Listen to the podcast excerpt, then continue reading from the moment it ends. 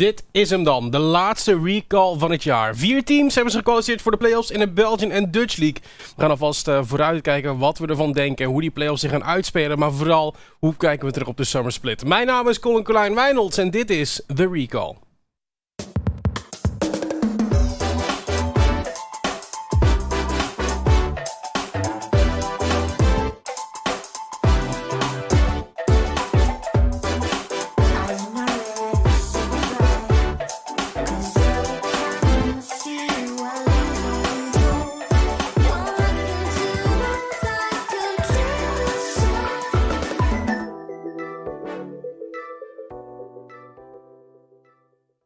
Ze noemen het wel de scripted split, waarin uh, die vierde plek alsnog wordt vergeven en die vijfde plek vooral met tranen in de ogen zitten. Vier teams zijn dus bekend in de Belgian en Dutch League, wie het gaan uitspelen in de playoffs. Ik doe dat vandaag niet alleen, het bespreken daarvan, dat doe ik samen met Dino en natuurlijk uh, nog wat extra gasten. Want voor de oplettende kijker die ook al de, de socials heeft gezien op LOL Esports en LOL NL, deze is ook al aangekondigd uh, wie onder andere op de, de desk al mee, aanwezig zal zijn. je ziet het hier ook al rechts maar nu ook op het scherm, mocht je het allemaal gemist hebben of mocht je het nu niet kunnen zien. Um, ik mag er gelukkig ook weer bij zijn. Als host uh, deze keer weer. Een grote eer om eens een keer te hosten. Uh, en Woong die zullen gewoon weer uh, het casten doen. Een analyse komt van Moswarm. Als eveneens ook van Boemen. Maar ook van Dino voor de playoffs. Ja, uh, vooral de Dutch League dan. De Belgian League ga ik uiteraard uh, zelf ook nog casten. Nu, het worden heel spannende playoffs, hoop ik. Ja, want het seizoen heeft ons al ja. verwend. En dan hopen we uh, dat de upsets die we hebben gezien, die close games, dat het zich gaat verder zetten in de playoffs. Want dan krijgen we misschien heel spannende games. Ja, en om er nog een keer uitgebreid over te hebben, gaan we ook twee van de analisten erbij halen die ook aangekondigd zijn. ja, Boomen en Moswarm ehm, ik ben heel benieuwd hoe jullie al kijken naar die playoffs. We beginnen met jou, Mosfarm. Het is leuk dat je er weer bij bent. Um, het is ook leuk dat de Limburgse vlag ook weer hier hoog wordt geha gehangen. Hangt er nog steeds. Nog steeds, Hangt er nog steeds. Die gaat ook niet verdwijnen. Nee, het is leuk om er weer bij te zijn, inderdaad. Ik uh, ben er nou een tijdje niet bij geweest. Vorige playoffs volgens mij voor het laatst. En ik ga nou bij deze playoffs natuurlijk weer aanschuiven als analist. We hebben een leuke split achter de rug. Oh. En er gaan nog uh, leukere matches nu aankomen. Ja, Boemen, uh, we stonden samen in de sportschool uh, een paar weken terug. En zometeen zitten we samen hier aan deze tafel. Ja, zegt dat wel, man. Ja, ik hoorde van Stolkje dat uh, de Desperate iets te bias was richting PSV. Dus er moest iets meer een Equazulu bias toegevoegd worden. Dus er was gisteren, hij belde op. Er was gisteren inderdaad ook een tweet van Jaap Visser. Die, die is van, van ISL, is dat hier in de Benelux. En die vroeg van, wie is de grootste PSV-fan die je kent? En Dennis, die uh, woman, die, die tagt mij daar ook in. Wat dacht je eigenlijk toen je dat deed? Dacht je van, dit is echt een goeie? Ja, weet je, een inside joke. Maar kijk, aan de andere kant, je bent natuurlijk wel PSV-fan, hè? Dus misschien kon je dan ja. toch die gratis tickets uh, winnen. Dat is natuurlijk niet verkeerd. Ik, dus, ik moet uh, zeggen, ik ben al een keer ben ik, uh, ben ik uitgenodigd geweest. Dat was echt in het begin, toen PSV echt net erbij kwam kijken. En toen, het was eigenlijk de bedoeling voordat de pandemie was, dat er meer content zou komen vanuit PSV. En dat dan ik daar bij zou hosten. Dat was freelance, dat was niet heel biased. Daar werd gewoon netjes voor betaald. Um, Nee, ja, maar ik, ik, ik, weet niet. Ik, weet niet goed. ik, zeg je boeren reageren. Tuurlijk, ja, ken je dat niet? Ja, je... maar ik was heel verrast, want ik ben uh, zelf, als we dan echt voetbal en fan opgaan, ben ik Club Brugge fan in België. Ja. En dat zijn in België de boeren. Dus ik dacht, hé, hey, ah. dat is echt exact hetzelfde. Ja, die worden ook de boeren je... genoemd. Hoe noemen jullie dan? Uh, ja, we gaan gewoon teams langs uh, in, in, de België. hoe, hoe noemt Genk zich dan? Wat hebben die? Oh, Genk. Dat weet ik eigenlijk echt niet. Dat is zo'n beetje een vreemd team die, die zijn altijd zo wel top of helemaal niet. Dus ik heb eigenlijk geen idee wat die fanbase zichzelf noemt. Zijn, en ja. KVM? Ik zelf knok. KVM zijn kakkers. kakkers. Dat weet ik wel. Ja. Oké, dat ja. dan weer wel. Ja, maar op een heel positieve manier blijkbaar. Ik snap niet hoe, maar die noemen zichzelf zo. Ja. Um, Bart, Moswarm, ik kom een beetje uit die Noord-Limburgse regionen. Wat zijn er vervoelen als VVV en de League of Legends team opstarten? VVV en League of Legends team? Ah, dat zou fantastisch zijn. Ik heb al meermaals aangestipt dat ik graag een VVV-jersey wil hebben. Het is me destijds gelukt met de sokken van Team Thrill. Maar dan weet ik in ieder geval ja. welk team ik persoonlijk fan van zou zijn. Ja. Boemen, als, als er een voetbalclub... Ik weet niet of jij wel met voetbal hebt. Volgens mij wel een klein beetje, toch? Wat was je vraag? Sorry? Of, wat, wat jij, of jij iets met voetbal hebt en, en welke voetbalploeg ja. jij in de, in de Dutch League zou willen zien? Nou, ik kom zelf uit uh, Rijswijk slash Den Haag. Dus dan zou het ADO... Uh, is dan wel in ieder geval de club die dichtst bij me zit of zo. Maar, het is wel echt uh, weer een hooligan club ook, op ja. Ene kant, ja, ja, de historie wel. Ik moet wel zeggen, volgens mij is ADO nu overgekocht door Chinezen, zeg maar. En als we kijken naar de league scene, zou het eventueel kunnen. Hè? Als er misschien een Chinese ja, investeerder oeh. komt in, de, in, de, in de Dutch League misschien, dat zou het wel kunnen. Maar ja, voor mij zou het wel ADO zijn, man. Dat is wel denk ik wel een, mijn clubje dan. Zit dan voor je ADO Shovi in de Dutch League? ik bedoel, ja, dan, dan gaat de meme dat hij stuk is in ILO Help zijn team wel echt, echt waar worden misschien voor die man. Want dat is wel een op zich wel een kleine stap terug, denk ik, van LCK naar Dutch League. Voor ons zou het fantastisch zijn. Voor zou het echt fantastisch zijn? Ik denk voor de midlaners niet. Nee, ik denk, ik denk echt absoluut niet. wil je niet aan beginnen. Wat wil jij zeggen, uh, Moswarm? Nou, ik zeg, we hebben eerder grote namen gezien. Hè? Die blijven er niet al te lang hangen. Noem een, een, een Kadir, noem een Scarlet. Die, die werden ook met redelijk wat geld door een grote investeerder hierheen gehaald. Dus wie weet. Uh, het is natuurlijk niet realistisch om zo iemand hier te houden. Maar het kan wel leuk zijn voor de competitie. Ja, Nee, ja, ik, ik, ik, moet zeggen, ik was ook heel verbaasd. Ik denk dat het zo'n twee jaar terug was dat Misfits in één keer met uh, Gorilla kwam aanzetten. Hmm. Ik had toen ook zoiets van... Ja, toch? Ik bedoel, Boom, je bent de support main geweest. Gorilla is natuurlijk wel een van de grotere supports ook. Uh, wat titels op zijn naam staan. Ik was echt verbaasd dat hij naar Europa komt te spelen.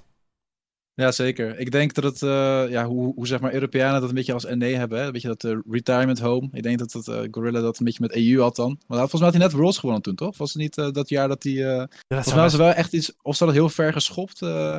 Cool Tigers, dacht ik toch? Was het team waar hij toen, toen bij zat, zeg maar. Dus of ze hadden toen gewonnen of de finale gaat van Worlds. Maar het was inderdaad wel een overstap die niemand aan had zien komen toen. Nee, ik, ik denk ook niemand had verwacht. Want het is ook de split geweest wat zo dramatisch was voor Misfits. Waarin ze echt gewoon op een gegeven moment 0-12 stonden. Dat iedereen zit van ja, maar je hebt een van de beste supports ter wereld. maar goed. Um, ja, uh, Boomen, ik denk dat mensen het meest verrast zijn uh, met jou in de desk. Ik denk, dit is wel iets wat wel een, een, tijdje heeft gespeeld. Het is volgens mij ook iets wat je al een keer eerder hebt gedaan. Toen nog in de Binnings Premier League. Ik heb een keer meegecast. Um, is het een beetje stille ambitie altijd al geweest? Nou, sporadisch. Ik heb een paar keer met, uh, volgens mij, de BPL, omdat het gewoon mij echt om de hoek is, zeg maar. Waar ik wel eens opgebeld van, hey, uh, we hebben een caster nodig of zo. Ja. En uh, volgens mij mijn allereerste ervaring was, ik dacht dat het een landtoernooi was. Ik weet niet precies welke. Volgens mij Fragomatic of zo. Toen nog met de Gamelux, met...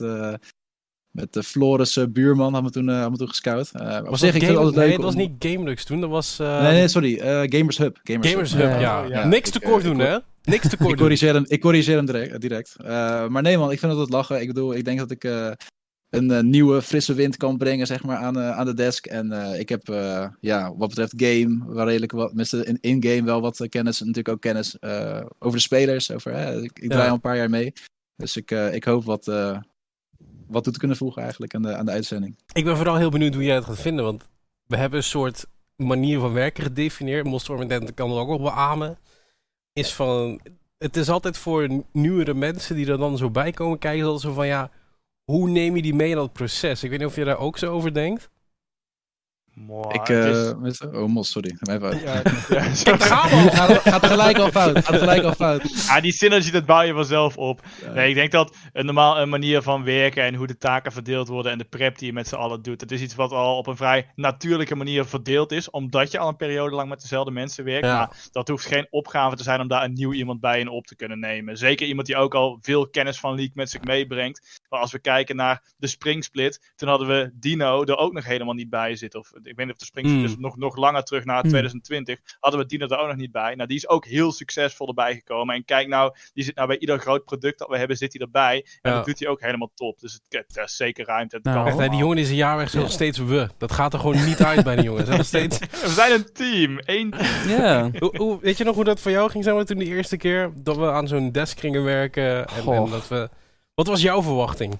Uh, ik, had, ik was toen echt gewoon volledig met mezelf bezig. Zo de preppen, dat ging allemaal goed. Dat is van thuis uit. En dan dacht ik ook, mm. wat stads opzoeken, wat dingen voorbereiden. En de moment dat ik dan hier zat, dan was het 100% in mijn schulp. Ah, daar is de camera, daar moet ik kijken, hoe ga ik zitten. En dan zijn er ook momenten dat je gewoon antwoordt op een vraag en achteraf niet beseft wat je hebt geantwoord of zo. Dus waarschijnlijk had Boomin daar misschien zelfs iets beter in zijn op dat vlak. En ik ben heel geïnteresseerd ook in Boomin als toevoeging. Gewoon, wij zitten hier vaak ons af te vragen van, maar hoe speelt het nu in die teams? Hoe zit het daar achter de schermen? En dan krijg je iemand die dat effectief meemaakt. Het is heel interessant eigenlijk. Gewoon niemand hier heeft echt spelers ervaren. Ja, Woeng. Woeng, ja. In een ver verleden. Uh, en, en Moswarm ook wel. Als ja, volgens mij door Werd Kira... dat uiteengetrokken, Ja, door Kira gekanteld volgens mij. ja, nee, klopt. Kira. Dat is ook leuk. Jij hebt het laatst een keer gesproken, toch, met een interview? Ja, met, klopt. Uh, na, na de match, ja. Nou, dat kon hij zich waarschijnlijk niet herinneren dat hij een keer mij in elkaar gestompt heeft bij de LEC of uh, bij, bij de ESL. Maar ik vergeet het niet in ieder geval. Wat, wat denk je dat uh, voor jou de meest unieke ervaring is als speler zijn, de Boemen? Want nu is het... Ja, je doet eigenlijk helemaal niks. Volgens mij, domme jongens hebben het niet gehaald in de Open Tour. Nou ja, helemaal niks. Uh, niet helemaal waar, moet je eerlijk zeggen. Ik ben best wel veel uur per week nog bezig bij, uh, bij. Uh, ja. Een beetje als assistent coach, denk ik wel mijn, mijn grootste taak nu. we hebben natuurlijk Dipsy mm. als, als head coach. Ja. Die is natuurlijk het meeste uur mee bezig. Maar ik probeer er zo vaak mogelijk bij te zijn en mijn, ja, mijn knowledge met de jongens te delen, zeg maar. Uh, hmm. Daarnaast nog steeds gewoon sa samen met Serdal de socials en uh, wat business dingetjes op de achtergrond. Uh, spelen inderdaad, ja, niet, meer zo, eh, niet meer zo actief. We hadden met twee qualifiers meegedaan, puur gewoon van, hey jongens, wie heeft zin om te spelen? En we hadden het bijna gehaald, hè? We hebben twee keer meegedaan en we hadden op 100 punten misten we het. Dus hadden nog bijna meegedaan. Maar we wilden helemaal niet eens meedoen. En ik vroeg dus aan, aan Armand, Ragaga, dus vroeg ik van, hey, uh, weet je wel, wat is de tussenstand eigenlijk? Hij zegt, ja, je, je moet wel, uh, zeg maar, ja, er is een kans dat je nog moet spelen. Hij zei, nee, nee, dat willen we helemaal niet. dus dat is helemaal niet, niet onze intentie om mee te doen aan de, aan de closed circuit, maar uh, we waren er nog bijna in. Het is gewoon een beetje zeg maar, alsof je inschrijft voor een, een toernooitje in het weekend, waar je een beetje bier drinkt, waar je een beetje, weet ik veel wat al wat doet, en dan gewoon lekker mee, nou, gewoon even... Ja, hoe, hoe zeg je dit netjes? Ja, een beetje met de boys een beetje hangen. Dat, dat, is het een beetje. Precies dat. Ja, man. Goed, uh, laten we het hebben over de, de en Dutch League. Want dat is uiteindelijk waar de, meeste mensen voor luisteren. Waar de meeste mensen voor kijken uh, uiteindelijk. Uh, het is fijn in ieder geval dat je erbij bent, Boemen. Ik moet zeggen, ik heb er ook wel heel veel zin in. Um, deze week, week 8, de allerlaatste week van de reguliere split. Vier teams hebben het gekwalificeerd. We wisten al drie aan de zijde van de Belgian. We wisten ook al drie aan de Dutch League. Dat was eigenlijk zo goed als zeker. Er kon wel nog wat veranderen um, qua seeding. En dat is eigenlijk ook wel een beetje gebeurd. Vooral vanwege het feit dat KVM gewonnen heeft tegenover Genk. Uh, ik moet zeggen, was niet super overtuigd, maar aan de andere kant ook weer wel. Ik weet niet hoe ik dat het beste kan beschrijven. Uh, ja, het, het, was sowieso ook een, een, match met wat druk op. Want ja, als je dan eerste bent, dan ben je ook gewoon eerste team, side selection, al die zaken zijn gewoon leuk. Ja. En, en het was een moeilijke match, denk ik. Maar het was weer typisch KV Mechelen. Eén teamfight was genoeg. Ineens was de game ook gedaan. En ik moet zeggen, het was zo'n leuke avond, want doordat zij wonnen, ging die laatste wedstrijd ook altijd een impact hebben. Want dan moest Sector 1 ineens winnen. Stel dat mm KV Mechelen daar verloor, dan maakte het niet uit. Sector 1 won elke tijdbreker. Maar doordat KV Mechelen ineens zei van oké, we winnen ook al van Genk, we hebben alleen nog maar van Sector 1 verloren, dan moest Sector 1 ook nog vol aan de bak, helemaal op het einde van de dag. Dus het was eigenlijk een, uh, ja, een hele ja, mooi script. Je zei het zelf al, het is het gescripte mm. seizoen. Heel mooi script dat we daar hebben gerund uh, op die laatste dag. Sliver die haalt weer die Heimer-dingen naar boven, Boemen. Ik moet zeggen, Sliver als ik altijd speel, dan maakt niet uit dat hij inlokt, het woord AP gebouwd. Ik denk oprecht dat die man vaders kan inlokken en dan gewoon onhit vaders begint te spelen. Omdat hij denkt van, nou, AP is altijd wel beter. Ik zag toevallig een clip op Synapse vandaag van een AP uh, Ferris. Dus het is, het is allemaal mogelijk. Maar inderdaad, ik, ik weet niet wat het, wat het voor Sliver is. Misschien is het gewoon comfort of zo. Misschien denkt hij gewoon van ja, misschien is het gewoon een meme dat hij probeert na te streven. Hè? Dus gewoon geen mm. carry spelen. Zelfs als hij de kokmal lokt, dan weet je, dan geeft ons een voorproefje, maar dan gaat het uiteindelijk AP. Maar als je kijkt naar de meta nu, uh, sowieso, nu zeg maar gewoon een zwaar contested pick. Dus mages en botlane zijn helemaal zo gek niet. Dus wat dat betreft is het nu wel een hele fijne meta voor Sliver. Waar die zeker in kan uh, excelleren. En uh, Heimer zien we niet heel veel, voor zover ik heb gezien. Maar Sliver doet het, doet het er goed op. Ja, maar je moet je gewoon voorstellen, Moswarm. Hè? Je staat... Sliver die werkt volgens mij ook fulltime. Dus die staat op rond een uur kwart voor acht. Je, douchen, ontbijten, kopje koffie erbij. Die werkt tot een uur of vijf. Die komt in de lobby van de Belgian League. Die moet dan spelen. Het is een official. En ik denk, ah, ik ga Heimer dingen inlokken. Ja, maar als we gaan kijken, die man heeft zoveel ervaring op die champion. Eh, Sliver speelde al competitive toen veel rookies die we deze split zien nog niet geboren waren. dan misschien een klein beetje overdreven, maar het is wel iemand die zoveel ervaring heeft op zoveel verschillende champions. Van voorheen, als je twee, drie jaar terug gaat, toen stond hij juist heel bekend om het feit dat hij zoveel Jin speelde, dat hij daar zo goed op was. Heeft zijn speelstijl veranderd en zijn team, KVM, speelt er zo goed omheen. Juist het feit dat hmm. Sliver in de botlane die AP Major speelt, of die Utility Champions noemde de Seraphine, heeft hij ook een tijd lang veel gespeeld. Dat voegt gewoon iets aparts toe aan het team. En het zorgt er ook voor dat draften tegenover een KVM best wel ongemakkelijk kan zijn voor veel teams. En dat dat dan weer gunstig zijn in best of threes of best of fives. Het is interessant dat je dat, dat onderwerp aansnijdt van speelstijl. Want een ding waar we KVM eigenlijk altijd een beetje op afbranden is het feit dat ze, ze spelen altijd hetzelfde spelletje. Denk dat het veranderd is, deze split? Het is een klein beetje anders, denk ik ook wel met Tiomar in de toplane, die uh, helemaal in het begin ook die enge Silas één keer poelde, dat je ook die AP naar top gaat beginnen schuiven. Nu, ik, ik vind KV Mechelen één speelcel, het is, een, het is eenzelfde stramien, maar daarbinnen hebben ze veel variatie. En, en dan volg ik helemaal wat uh, Bert het Moswarm ook zegt, van heel moeilijk om tegen te draften. Ik bedoel, het feit dat, dat Sliver die AP spekt is ook om alleen gelaten te kunnen worden in de botlane. Hij zegt zelf, ja, andere AD's kennen die matchup gewoon niet, dus ik win die bijna standaard. Hmm. Bardo die gaat gewoon weg, die gaat romen. Het zorgt ervoor dat Mikkel die AD's kan bovenhalen. Maar voor hetzelfde geld haalt Mikkel dan toch ineens zoiets als de LeBlanc boven of de Oriana. Moet je weer helemaal gaan aanpassen. Dus het zorgt ervoor dat die draft super flexibel wordt. En binnen dat stramien, hoe ze spelen, veranderen ze veel champions. Dus dat maakt het lastig. Maar als je dan gaat kijken echt naar hoe ze de game spelen, dan wordt het wel vaak echt hetzelfde. Dan is het heel bloody, heel Ja. scrappy. Niet per se heel snel die eerste Dragons of Rift Heralds, maar echt die teamfights opzoeken en gewoon out-execute. En dan zie je daar Urban rond die Dragon ineens eh, op de damage van Slivers en Heimerdinger, moeten we er dan bij zeggen. Iedereen gewoon outplayen tot hij uiteindelijk neergaat aan de Meganar die terugkomt. Ja, dat zijn van die momenten, dat is typisch KV Mechelen. En daar kan je wel wat op aanvallen. En dan zie je dat ze tegen Sector 1 het ze gewoon moeilijk hebben in de lane. En dan Ja. nooit op die positie geraken. Dat is dus een hele interessante, want vanwege het feit dat KVM dus gewonnen heeft van Genk, komen ze uit de tweede plek uit. Komen ze in Juggernaut matchup uit Boomin. Uh, tegenover Sector 1, die wat stekens hebben laten vallen eh, door de split heen. hè. los tegen Genk, los tegen 7am. Maar voor de rest eigenlijk altijd al vrij solide eruit hebben gezien. Moet ik wel tussen haakjes zeggen, want desalniettemin, er gebeuren nog steeds soms dingen waar ik zeg van ja, dat mag eigenlijk niet echt met zo'n lead die je hebt opgebouwd. Sector 1 en KVM, is dat nog een spannende best of 5?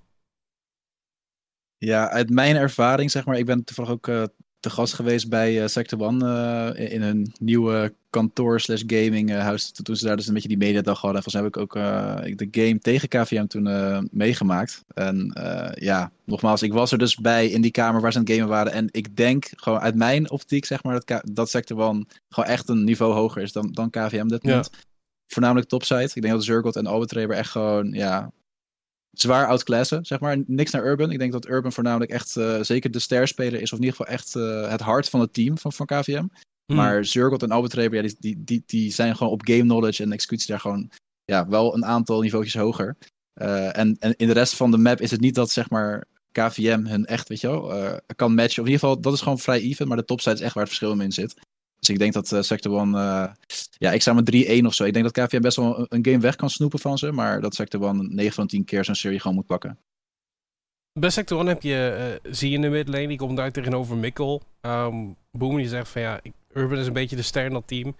Ik vind eigenlijk wel dat, dat Mikkel een beetje toch dat ster in dat team is. Ja, en, en dan ze- maakt de Boomen er ook het hart van. En dan denk ik wel, dat het klopt. Urban's en early game is zo belangrijk voor Ja. alle plannen die KV Mechelen nog maar wilt uitvoeren. Ook het romen van eh, Bardo wordt dan gevaarlijker. Nu, Mikkel, die, je ziet gewoon in draft gebeuren daar vreemde dingen. En die gaan altijd rond Mikkel. En het maakt niet uit wat hij krijgt. AD, AP, Renekton, weakside, midlane mag je het bijna technisch gezien noemen als je het zo vroeg lokt. Hij gaat altijd diegene zijn die, die toch wel daar een klein beetje boven steekt. Ook al is het de stijl van KV Mechelen en hoe ze als een team spelen, dan zie je altijd van, oké, Mikkel die komt daar zo net met zijn kop nog boven. Die Ja. gaat echt proberen te carryen. En dan denk ik heel erg terug aan het einde van vorige split, waarbij hij gewoon constant die Tristana mid kreeg en echt de hypercarry moest zijn. Dus ik, ik verwacht op playoffs nog wel dat ze Mikkel een beetje gaan proberen unleashen tegen Zee. Niet de makkelijkste taak, want Zee is wel echt een verdomd goede split aan het spelen ook. Dus, eh, Ja, kijk, ook de reden dat ik een beetje inga bij jou. Nou, ik ben het helemaal met je eens. Urban is zeker heel belangrijk voor het spelverdeling in de early game, absoluut. Maar altijd, het is Mikkel die toch, for some reason, er komt een teamfight en hij weet altijd wel een double of een triple kill uit te halen. En ik denk dat die zo belangrijk is voor dat team. Ik denk oprecht dat als Mikkel niet presteert, dat het team gewoon helemaal elkaar zakt. Ik weet niet of je daar eens mee bent, uh, Boeman. Ja, ik denk zeker op de latere teamfights inderdaad. Hè. Dus echt het damage doen, zeg maar. Dat is, ja, ik weet niet, ik heb de percentage niet voor me staan of zo. Nee, ik ben nee, eigenlijk nee, ook nee. Sliver staat het hoogste trouwens van KW Mechelen. Is dat zo? Ja. Oké. Ik denk door de Heimerdinger. Ja, iedereen loopt die towers in. Nee, maar eh, nee, eh, eh, heel, heel valide punt. Ik bedoel, Mikkel inderdaad hoor. Zeer stabiele speler. Ik denk, in de 1v1 tegen Zee, kijk, Zee is natuurlijk wel eh, een rookie nog. Hè? We, we hebben natuurlijk ook, eh, gaan we straks waarschijnlijk over hebben, ro- rookies deze split. Er zijn er heel veel. Hmm. Ehm, en ik denk dat, eh, dat Mikkel op dit moment zeg maar wel ja, de sterkere speler is in die midlane. Zeg maar. Dus als je een kleine gap zou geven, dan zou ik hem wel richting KVM spelen daar. Ja. Ja, ja, gewoon de carry potential, zeg maar. Ik denk dat Mikkel daar zeker iets, een voordeel in heeft. Dan die andere best of five die dan gespeeld gaat worden, uh, Monswarm. Um, 7am does it again. Op de valreep plaatsen zij zich als vierde voor de playoffs. 7am, ik moet zeggen, ze hadden Pascali daar. En dan had ik al iets meer van, oké, dit is een, een line-up die wel gebouwd is om die playoffs te halen. En een, stuk serieus, want let's be fair, met, toen Joni in de midlane speelde, met alle respect Joni, ik weet dat je het meestal meekijkt. Um, dat was altijd de vraag van, hè, hoe gaat die midlane matchup? Want midlane is gewoon zo'n volatile lane op dit moment. Vanwege het feit dat er zoveel getalenteerde spelers zijn in de Belgische League. Super agressieve lane. Ehm, nu aan de zijde van 7am. Alsnog op het laatste stukje. Want er was ook een kans dat ze niet haalden. Als Sector One om een of andere reden van uh, de Stardom Gaming Club had verloren. 7am doet het gewoon weer. Ze gaan als vierde naar die playoffs. Ja, en zullen ze zeker heel erg blij mee zijn na uh, de vorige split, waarin ze helaas niet zo goed hebben kunnen performen als dat ze graag hadden gewild. En we zien juist dat het feit dat ze nu hun roster hebben aangepast, hebben een aantal nieuwe namen erbij. Nou, je noemt de midlane, Fancy in de midlane, pakte ook weer solo kills in de laatste wedstrijd. Is gewoon een hele enge speler, gecombineerd met een best wel nou, relatief solide team eromheen. Je hebt Jinsane in de botlane die niet per se de spotlight krijgt, maar als je naar de statistieken gaat kijken, is hij wel degene die uiteindelijk de meeste damage doet van het team. Heb je Casapina erbij in de jungle. Nou, die is voor mijn gevoel heel erg hit or miss. Van, we zien dat hij het nu hij heeft in ieder geval één keer al een MVP gepakt en werd nu weer genomineerd om eh, MVP te worden na de laatste speeldag. Mm. als je dan zijn karten ziet en je ziet hoe hij daarmee speelt, gaat het heel erg goed. Maar je hebt hem ook games dat je hem eigenlijk niet ziet, omdat hij gewoon zijn stempel niet weet te drukken op de match. Dus wat dat betreft, ja, ik denk dat je daar een heel erg sterke mid-jungle duo hebt, um, waar je ook wel omheen moet spelen. En dat zij heel blij zullen zijn dat ze nu weer de playoffs gehaald hebben in ieder geval. Het voelt voor mij wel alsof 7DM door van oké, wij moeten niet de meta gaan spelen. Want we hadden het er voor de show Boom ook al over. We zien dat bij Dice ook. Die willen heel erg die meta spelen en meedoen met de grote jongens. Seven probeerde dat ook, werkte niet voor ze en ze spelen nu gewoon een eigen spel. Ze geven die Kai'Sa gewoon lekker aan, aan ja. Jinsane. Uh, Riven hebben volgens mij zelfs voorbij zien komen op Ja, gehoverd uiteindelijk ja. nu. Ja, en, en ik moet zeggen, die topside daar, en het wordt interessant tegen Genk, want eigenlijk zijn er twee teams die voorgesplit het niet goed deden, die nu wel play-offs halen, wat al mooi is om te zien. Is om Sissen weg is. En, misschien. uh, en, en beide teams spelen ook, die topside is daar ongelooflijk belangrijk. Die botside wordt zowat resources late game insurance. Zo typische stijl van oké, mhm. jullie moeten late game damage doen. En dan heb je die topside. En bij 7M zag je verschillende aanpakken. Wanneer Pascal die counter matchup krijgt, kan hij echt zijn stempel drukken, maar is het soms niet genoeg. En dan zie je wanneer Finzi op die Aedis, op die Irelia, op die Assassins en de Zit speelt, dan denk je ineens, oké, die man is noten, die, die gaat er gewoon iedereen helemaal met zijn mechanics alleen over, daar echt overlopen. Maar op die epi's gaat het niet lekker. En dan kom je zo'n beetje in het straatje van, oké, wat moet je dan doen? En dan zie je die Cartus Jungle eruit komen. Uh, ik vraag me dan af of de Pascal die AP tops aan het oefenen is, om dat misschien wat op te lossen. En Keel, is een goede optie, wat dat betreft. Ik was ook aan het denken aan die Six botlane voor Jinsane, maar ik weet niet hoe goed zijn Six is. Want je wilt eigenlijk Finzi opzetten voor succes, omdat die zo belangrijk is voor het team. Maar dan kom je in het KVM-geval van dan moet je ergens je AP vinden. En je hebt toevallig niets liever die de Heimerdinger boven haalt. Dus wat is dan de oplossing? Nu was het twee keer die Cartus al die we hebben gezien. Ja, die kan ook wel in zijn band trekken in een best of five en dan wordt het moeilijker. Je brengt hier de Assassin op. Um, Genk, dat is het team waar ze tegenover zou uitkomen, Boomen. Als we Assassin noemen, in de Dutch League was het vorige split ook al, Numandiel. De Assassin-speler tegen Assassin-speler krijgen we in de midlane. Ik ben benieuwd, ja, natuurlijk een beetje Genko Zulu, hè, een beetje het verhaal van, uh, van Ik heb uh, het, het, het, het, plezier gehad om met uh, een groot deel van de, de Genklijnen te mogen werken, vorige split. Ehm, ja, eigenlijk alleen kijk nee, Lunar, Numandiel en uh, Noob tussen de toplane. Uh, dus ja, ik, ik weet ongeveer wel hoe de jongens in het team werken en wat hun sterktes en zwaktes zijn. Mm. En inderdaad, Numandiel, ja, we hadden echt een aantal weken, weet je wel, dat we gingen nadenken van, oké jongen, je moet echt meta gaan oefenen, meta gaan spelen. En op een gegeven moment dacht ik, nou oké, lok maar gewoon je assassins in. En dan merk je gewoon dat zo'n jongen veel meer tot zijn recht komt. En veel meer ook in die games laat zien. Dus uh, ik moet je eerlijk zeggen, ik heb uh, de midden van Seven niet super veel meegemaakt. Vooral de laatste paar weken niet. Want ik heb, hè, wat, wat we net al zeiden, de eerste paar weken merkte je, ze proberen mee te draaien met, de, met de, de, de rest van de teams op normale meta. Lukt niet. En nu gooien ze het een beetje om. Volgens mij heb je op een gegeven moment een, een Z-game. Dat is ja, ja. de turning point, hè, deze split. Mm Waar je dan die assassins lokt en dan wel off-popt, weet je Dus ik ben uh, heel erg benieuwd ik ben ook benieuwd wat voor matchups zijn er dan, weet je, op, op Assassin gebied. We kennen natuurlijk altijd de Siders, Akali, weet je wel. Die zijn nu toevallig een beetje de meta uit. Dus uh, ik ben benieuwd wat we daar in die midlane uh, mee mogen maken. Denk je dat Set en Contested... Ik, ik weet niet, ik had niet verwacht dat ik het ooit zou zeggen in Season 11. Mossor gaat Set en Contested pick zijn voor deze twee teams. Nee, ik, de, ik denk niet dat Set en... Het is een pick waar natuurlijk die beide midlaners graag spelen. Maar met hoe de pick Ben speelt, is Z is niet sterk genoeg op het moment om hem te kunnen blind picken. Uh, dus het is altijd iets dat je dan of aan het einde van de eerste rotation op de red side gaat zien, of aan het einde van de tweede rotation op de red side gaat zien. Dus het is uh, wat dat betreft niet een contested pick als zijnde, oh hij is open, first pick blue Z, yes, we, we hebben hem. Mm. Op die manier ga je het niet zien.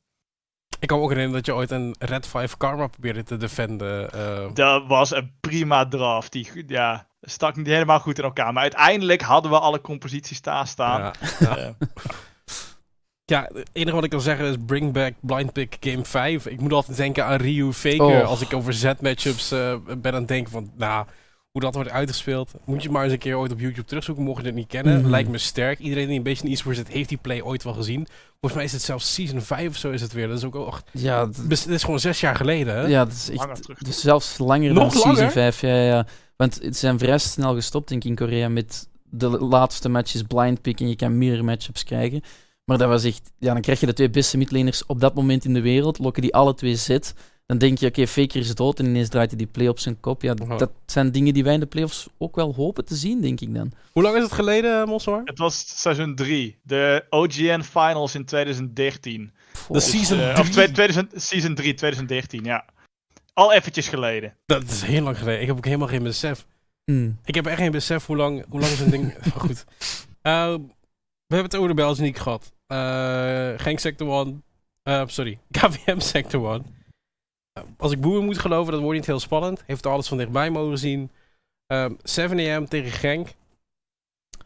Je weet het niet. Nee, het is moeilijk, want Genk lijkt ook een klein beetje in een vormdip te zitten. Tegen het einde van het seizoen zien de games er iets minder indrukwekkend uit dan wan- wanneer Ja, ze de leads hadden in. Spanje, hè? Maar nu Mandjal zat in Spanje en toen, stol, toen moest hij de, de, de Dragon nog wel stelen met zijn level 15 LeBlanc. Dus op zich, alles kan. Maar ja, die games die worden gewoon, volgens mij gaan die gewoon volledig besloten worden op twee dingen. Dat is de topside, is die aan het winnen of niet van de ene team? Mhm. Of gaat ineens een botlane zo hard ontploffen dat het een probleem wordt. Want ze spelen beiden ook weg van een botlane. En ik heb daar op dat moment in een, in een do-or-die game tegen Sector 1 Jinsane ineens zijn beste moves zien bovenhalen. Dat ik dacht, oké, die man die kan echt toch nog wel gewoon mee op dit Ja. niveau. Dus misschien dat er dan ineens een plan ontstaat rond een botlane. Maar ik denk dat dat gewoon, dat worden bloederige games. Dat weet je, dat weet je nu al. Als je ziet hoe ze spelen, daar, daar gaat gevochten worden. Maar een dingen die ik ook wel oppik uit je antwoorden, Boom, is van... Letterlijk alles gaat om draft draaien. Gewoon vanwege het feit dat die meta Ja. heel erg om die solo-laners draait nu. Het is letterlijk wie kan de meest OP-pick secure op het moment. Dat. En ik denk dus inderdaad dat 7am vrij exposable is in draft. Eh, dus we, we zien nu, ze hebben heel veel succes op- met Cartus bijvoorbeeld gehad. Ja, die gaan ze gewoon niet meer krijgen. Zeg maar, als Cartus open blijft, dan ga ik even een goede tik geven aan de coachingstaf van, eh, van Genk. Want die zijn al echt gewoon hun, huiswerk niet aan het doen. Nee, maar ik denk echt eh, heel veel kan beslist worden op draft. Ik denk dat, dat hoe meer meta of or- originele meta eh, de game is, des te meer voordeel Genk heeft in het opzicht, zeg maar. Hmm. Maar inderdaad, als 7am nog meer van de creatieve champions uit de kast weet te trekken, ja, dan kunnen ze gewoon best wel games wegsnoepen van ze. Eh, we hebben gezien dat Genk best wel wat gaten nog heeft in een, in een game. En dat, voor zover ik weet, de jungler, ik ben even zijn naam kwijt van Genk, Kirtas. Ja, hij heeft best wel een soort van gelimiteerde champion pool, voor wat ik begrepen heb. Dus een beetje zo meer de, de ganking, niet echt per se scalende jungler. Eh, en inderdaad, een Casapina die met zijn cartes juist het ja, tegenovergestelde heeft, wat heel sterk is er tegen. Hè? Dus als die gangs van niet lukken en hij laat die Casapina dus scalen, ja, dan heb je gelijk een eh, grote gap zeg maar in de, in de jungle. Dus eh, ja, ik, eh, ik vind hem lastig om te plaatsen. Maar ik denk dus echt dat draft een groot verschil gaat maken in die, in die serie. Het, het voelt voor mij ook heel erg. ehm, ik weet niet hoe jij denkt uh, over Bosfarmers. Van 7 moet gewoon een veilige early game hebben. Moeten lekker gaan scalen en gewoon die teamfights uitspelen. Ja, Kort door de bocht je- gezegd, hè? Je de bocht gezegd wel. Daarmee loop je wel het gevaar dat je ook weer Genk eh, in de hand gaat spelen, als het ware. Want die vinden het ook niet al te erg om een standaard early game te spelen. Want die weten ook dat juist wanneer zij dan in de midgame kleine skirmishes, kleine teamfights eh, kunnen doen, dan heb je een Numandiel en Noob die ook helemaal in hun element zijn. Dus wat dat betreft kun je er. Eh, je, je kunt verschillende approaches nemen hier. En ik denk dat het eh, voor Genk beter is als ze iets standaard spelen. En dat zijn van EM er vooral goed aan doet. Toch zijnde als de underdog in die matchup. Om gewoon dingen te blijven proberen. Dingen te zetten op Summoners Rift die Genk mogelijk niet ziet aankomen. Ja. Eh, en speel vooral rondom Fancy. Want die, eh, dat, dat is de person to beat op het moment. Dan, kijken we naar de Dutch League. Thrill, eigenlijk hetzelfde verhaal als 7 Mede door die winst op PSV vorige week. Zijn ze de playoffs terechtgekomen. Door de total score. Ja, dat is eh, het systeem uiteraard. Eerst gewoon hit-to-hit. En dat was bij Trill en Lonat Lions dan niet de tiebreaker. En dan ga je kijken naar... Pak je winst tegen betere teams. Dat is eigenlijk heel kort door de bocht, die noise scoren. Ja. En ja, PSV heeft één game gedropt. En het was tegen Trill. Ja, dat is op zich al een verwezenlijking. Dus Trill die dan uiteindelijk die tie wist te breken. Ja. ja, het is gebaseerd op hoeveel wins het team heeft. eh, en dan krijg je die punten. En eh, voor Lowland Lions moet dit de tweede echt hartebreker zijn geweest op rij. Twee Mhm. splits op rij net niet. En op die manier ook nu... Eindelijk zagen we terug het Lowland Lions van in het begin. Heel agressief in de early game. Gewoon controle naar zich toe sleuren, sleuren rond Tibu. En de game was gedaan. Tegen Imcon. En dan denk je, oké, dit Lowland Lions in playoffs, als ze dit consistent kunnen neerzetten, gaat er heel mooi uitzien. Maar ja, hun seizoen was gewoon te wisselvallig. Uiteindelijk Ja. heb je maar vier wins. En dan was Trill daar op een, op een diefje die gewoon zeggen, we hebben ook vier wins. Maar wij hebben wel van het beste team in de, in de league kunnen winnen. En zij gaan naar de playoffs. En dan ben ik heel benieuwd wat zij gaan doen. Want we hebben ook eindelijk Gabouche en Chaco gezien. En die zag er heel goed uit. Ja, die Chaco die was vooral voor jou, eh Moswarm. Ja, was ik blij mee hoor. Want hij had al twee eerdere mogelijkheden gehad om hem, om hem te pikken dat hij niet geband was. Hij heeft zeven bands gehad deze split. En dan denk je als Chaco OTP, die eerste mogelijkheid die pak je. Maar de champion is niet goed genoeg om hem te kunnen blind picken op dit moment. Dus dat was ook frustrerend voor mij om dan te zitten kijken als iemand die de advocate is geweest voor pak nou een keer Chaco jongens. Het is een leuke champion.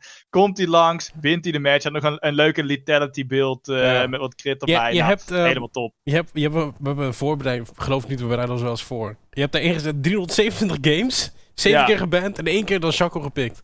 Ja, precies. Dat zijn, als het goed is, alle matches die we in de Regional League, inclusief de country finals, gehad hebben. Eh, en dan, ja, gewoon even de statistieken erbij gepakt. Van hoe vaak die geband en hoe vaak die gepikt is natuurlijk. Dus eh, we hebben even mogen wachten, maar het moment is daar. Ja. En laat maar hopen dat uh, rustig bij, eh bij Thrill blijft zitten. En dat hij mogelijk in de playoffs meer Shaco gaat kunnen spelen. Wie zal het zeggen? Ja, volgens mij wordt dit nu, dit is dan een 0,73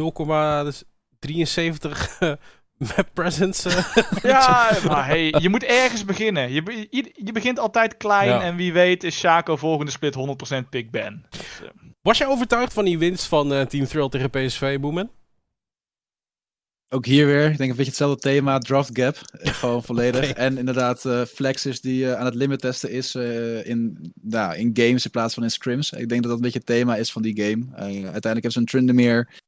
Ja, maar ik denk dat het heel slim is van Trill sowieso hoe ze gedraft hebben. hè, Jongens, daarvoor sowieso de, de props. Eh, op toplane, we weten de, ondertussen wel, Flexis is gewoon, denk ik, bij far de beste toplaner. Eh, die, die man die, die, ja, die domineert gewoon de volledige toplane lijnen van de Dutch League. Eh lokte Irelia, arguably de most broken champ, zeg maar, die er nu, die er nu is. En dan komt opeens daar Fatshield met een Trundle counterpick, om het zo te zeggen. Of in ieder geval een pick waarmee hij gewoon hem solo killt, weet je wel. Dus hij, hij, Mhm. hij turnt die hele win condition van PSV op zijn kop. Vervolgens hebben ze een, een Tryndamere mid tegen de Rumble mid van, van, van Kruimel, waar je ook gewoon e- extreme vraagtekens bij zet. Volgens mij, eh, ja, ik weet niet wat er gebeurde met, eh, in de draft aan de kant van PSV. Maar ja, ook daar weer, ik denk dat als de, de beide teams gewoon, om zo te zeggen, normaal draften, normaal spelen, dat ja, ook daar PSV gewoon die game bijna altijd wordt te pakken. Maar ja, Trill heeft het wel, eh, heeft het wel weer te flikken. Dus wat dat betreft, respect. Ja. Ja, en, er valt ook altijd wel zo'n discussiepuntje te maken. Hè? Kijk, in, het geval van Low Line snap dat het heel zuur is. Ik snap Mhm. dat we ook weken zijn we erover aan praten over hoe dingen daar niet goed gaan. Obviously hebben ze het zelf ook door. Nu ging het in één keer wel goed, maar het was te laat. En het, het enige wat door mijn hoofd heen spookt, Mosfarm, is van...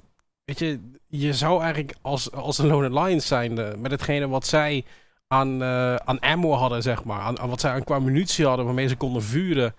Zij zouden nooit in deze situatie terecht hadden moeten komen. Zeg ik heel Nee. makkelijk.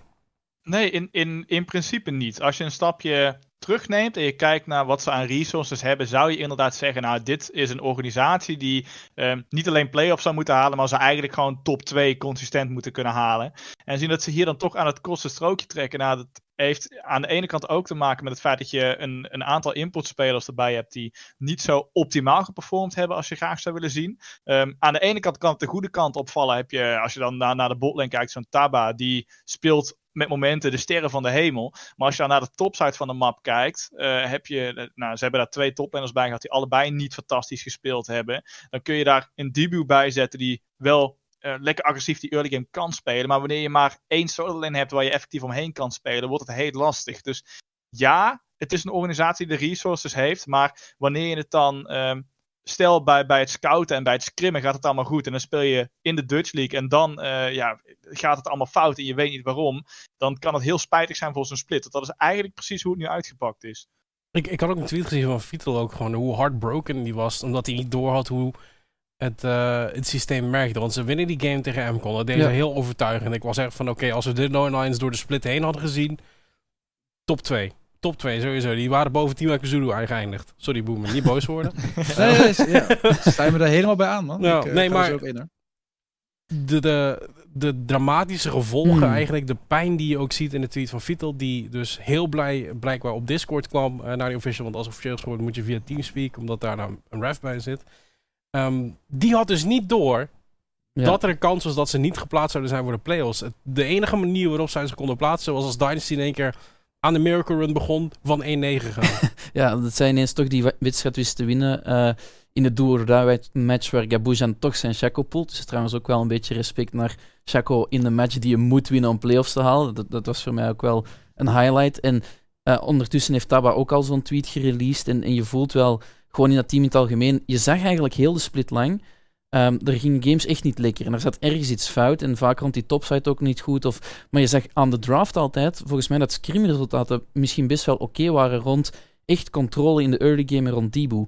En telkens wanneer ze een win oppakken, was het ook zo'n typische gamer bij Dibu gewoon van de startblokken schoot, bot ging ganken, een kill ging halen en vanaf daar bleef die bal maar rollen. En dan wonnen ze de game ook. En je zag zelfs in sommige losses dat die early games echt niet zo slecht gingen. Dus ik had heel erg de indruk, heel het seizoen lang bij Lowland Lions, van hmm, mocht het ooit echt beginnen klikken en je komt in die playoffs, zelfs als vierde seed, dan is dat echt een wapen dat je hebt en het is echt heel moeilijk om tegen te spelen. Dus ik denk dat misschien de tegenstand ook zo wel iets heeft van oké, Trill, dan moeten we echt naar de draft gaan kijken. Bij, bij Lowland Lions had je echt wel die games, je denkt, je komt gewoon niet aan spelen toe. Ze lopen gewoon echt over je. En het is gewoon jammer voor Lowland Lions dat het te laat, te traag klikte allemaal, dat je uiteindelijk maar vier wins weet op te pakken, want ja, dat is zo'n beetje het verhaal van een wat als. Hè. Net zoals Moswarm ook zegt, ja, wat als het dan beter klikt in de topside. Mhm. Maar ook, stel dat we hier toch die tiebreaker rules mee hebben. Stel dat wij degene waren die PSV hadden verslagen in plaats van Trill. En we geraken in playoffs en we blijven op diezelfde rol spelen. Dan krijg je misschien het Eco Zulu van vorige split, die ineens uit die vierde positie finales aantikken. Dus ja. ja, het is, het is een heel lastige situatie, zowel voor de spelers ook. Zeker als je het dan niet beseft van we hebben gewonnen en het was niet genoeg. En het is ook een beetje vreemd dat we dat in beide leagues hadden, want hetzelfde geldde voor 7M. Zij moesten winnen en dan moesten ze hopen, wel Sector 1 was iets consistenter misschien, dat zij gingen winnen van Starland. Dus lijkt me een ongelooflijk stressvolle situatie als speler. En ik snap wel dat je dan achteraf echt eh, even in zak en as zit wanneer je dan toch die playoffs niet aantikt, ook al heb je die game overtuigend gewonnen tegen, denk Mcon, op dat moment nummer 2. Dus Ja. nog niet eens zo slecht. Ja, ook hier een beetje weer de meta die bij komt kijken, Boem. Want ik denk oprecht als botlane gewoon een significante, zeg maar, een lane was geweest. ja, dan had je hier gewoon echt veel beter kunnen presteren. Maar vanwege het feit, wat die ook al een paar keer geopperd is, van ja, die hele topside aan de zijde van Lions, die, ja, daar kwam geen muziek uit, zoals die Hmm. er zeggen. Ja, zeker. Nee, wat ik op, op eh, wilde inhaken, is zeg maar natuurlijk beide splits, hè, zowel deze split als vorige split, eh, hebben ze de playoffs dus niet gehaald. Eh, en beide splits moet ik zeggen dat in de laatste speelweek LLL mogelijk wel een van de gevaarlijkste teams was van de hele league, zeg maar. Dus eigenlijk het probleem wat ze dus nu twee keer hebben ervaren, is dat ze veel te laat pieken. Hè? Ze, ze, hebben, ze behalen op een gegeven moment wel echt een hoog niveau, maar dat behalen ze in de laatste twee weken, zeg maar. Ja, dan is het al te laat, dan zijn alle games al gespeeld. Dan heb je in de eerste paar weken al die losses eh, te pakken, zeg maar. Mhm. Dus ik denk dat daar het probleem in zit. En inderdaad, ja, deze split natuurlijk, hè, ja, toplane. Eh we kunnen er wel omheen praten. Inderdaad, eh, Se- Senzu heeft gewoon niet goed gespeeld. Hè. Het enige wat ik me nog kan herinneren is een Cho'Gath die gewoon randomly overal heen rent en doodgaat, zeg maar. En, en, en daarmee de game troot voor zijn team. En daarna, ja, je subt een als je een analist, coach, ik weet niet precies wat de, voor, tenminste, de taak van Shadow was voordat hij ging spelen. Mhm. Maar ja, dat is ook niet optimaal om dan zo'n persoon neer te zetten in je, in je, in je main line-up, zeg maar. Dan gaat er gewoon wel in, in je team wat fout. Dus ja, ik vind het jammer om te zien dat nogmaals, hè, ze winnen nu best wel redelijk overtuigend van MCON. Hè, de arguably ook top 2, top 3 team. Eh, dus ze kunnen het wel, maar het te laat. Hè? Dus ik vind het een beetje zielig om, om, om dat op die manier te zien, zeg maar. Ja, ik denk als ze dit... Ja, ik weet dus niet waar... Misschien klikt het net, of hadden ze... Weet je wel, de laatste drie weken pas kwamen ze erachter waar het fout, eh, fout ging. Dus ja, als dit nou in de eerste of, of tweede week was gebeurd, dan hadden we een heel andere split gezien, denk ik, van uh, Lions. Ja, nou ja, we moeten het gaan zien. Uh, waarschijnlijk volgende split zullen ze weer gaan zien. Uh, van wat ik weet is, er wordt altijd gereassessed volgens mij uh, hmm. vanuit de organisator van welke teams gaan precies spelen. Er gebeurt eigenlijk altijd, uh, volgens mij, dit, dit, wordt nu het derde jaar dan zou het moeten zijn voor de Dutch Bells League. Dus daar wordt sowieso bekeken uh, hoe en wat. Voor nu is de Lone Lions niet erbij. Wie er wel bij is, uh, waar we het nog niet echt over hebben gehad, is Mcon.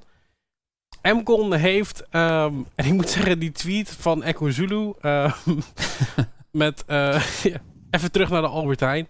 Het, het ja, feit dat uh, drie games heeft gespeeld. Ik vraag me oprecht af of Highlof het probleem was.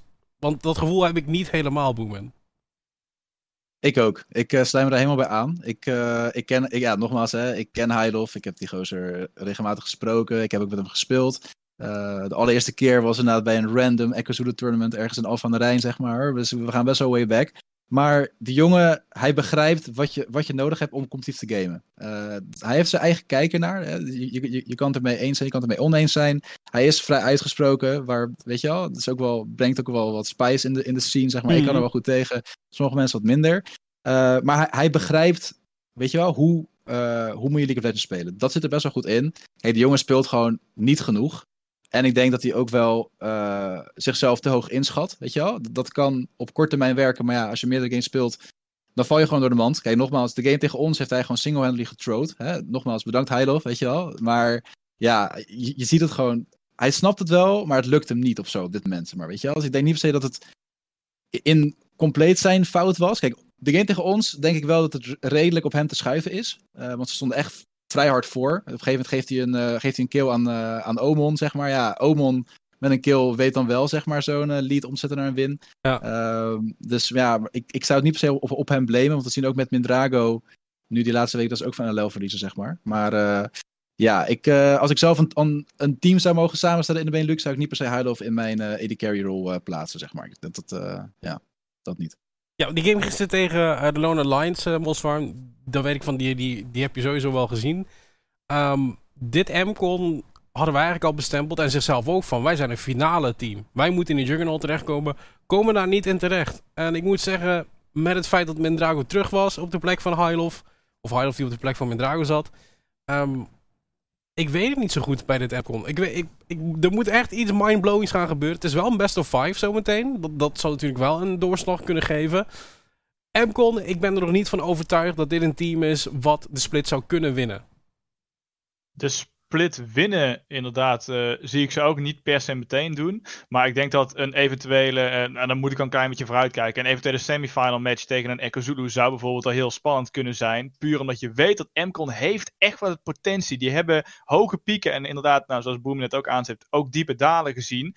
Um, hebben een tijdje dus met High gespeeld, spelen nu sinds kort weer met hun normale of hun, hun main roster. En misschien moet dat weer een beetje, nou, gooi er nog een paar scrimblokken tegenaan. die jongen die gaan zich die jongens gaan zich voorbereiden voor de playoffs. En dan hoop ik dan eigenlijk weer het M-con te zien dat wij aan het start van de Summer Split hebben gezien. Waar ze super dominant waren. Want mm. ze hebben zeker wel een aantal eigenschappen dat M-con tot een heel erg eng team maakt om tegen te spelen. Ja, een, een van die enge eigenschappen is denk ik wel de topside hier ook. In de vorm van een noodle, hele agressieve jungler. Um, doe dat heel vaak samen met Robba. Want 50% van de first bloods die er vallen, die vallen in de toplane voor MCON. Het, het, het, is bij MCON, het is vreemd dat we heel veel teams hebben waarbij we dit moeten zeggen. Het ligt een beetje aan de meta en het feit dat je al die bruisers hebt die in elke lane moet kunnen gaan spelen, ook in de jungle. Dus uh, er ligt heel veel focus op. Maar bij MCON had je het gevoel van in het begin van de split van dit is de meta waar het team Imcon een beetje rond gebouwd is. Ik bedoel, dan niet alleen het feit van je weet dat je daar sterk links hebt. Je ja. hebt Robert daar zitten, die won met KVM voor split in de League. Je hebt zoals Perfect, die ook al een tijdje meedraait. Een, ja, lange tijd meedraait ja, en, en al heel veel ervaring heeft. En dan heb je ook zo'n beetje hetzelfde geval wanneer bij Imcon de, de motor aantikt, dan stop je die echt niet zomaar. Dan moet je daar echt een blok voor leggen. En Boomin tikte dan net aan, ja, wanneer die ene kill nou wordt gegeven, dan kan de midlaner van Ecozool er wel iets mee doen, maar dat is niet gemakkelijk tegen zo'n leads, niet gemakkelijk tegen zo'n team. Want ze, ze zijn met die lead wel heel proactief en agressief, en ze blijven hem echt opleggen tot ze de game winnen. Dus ik kijk heel hard uit naar Robba, want ik heb zoiets van, oké, die man die heeft al wel bewezen in de Belgian League, dat hij ook in playoffs consistent kan pieken. En dat is niet gemakkelijk, want dan stijgt die druk, zit je in die best of five.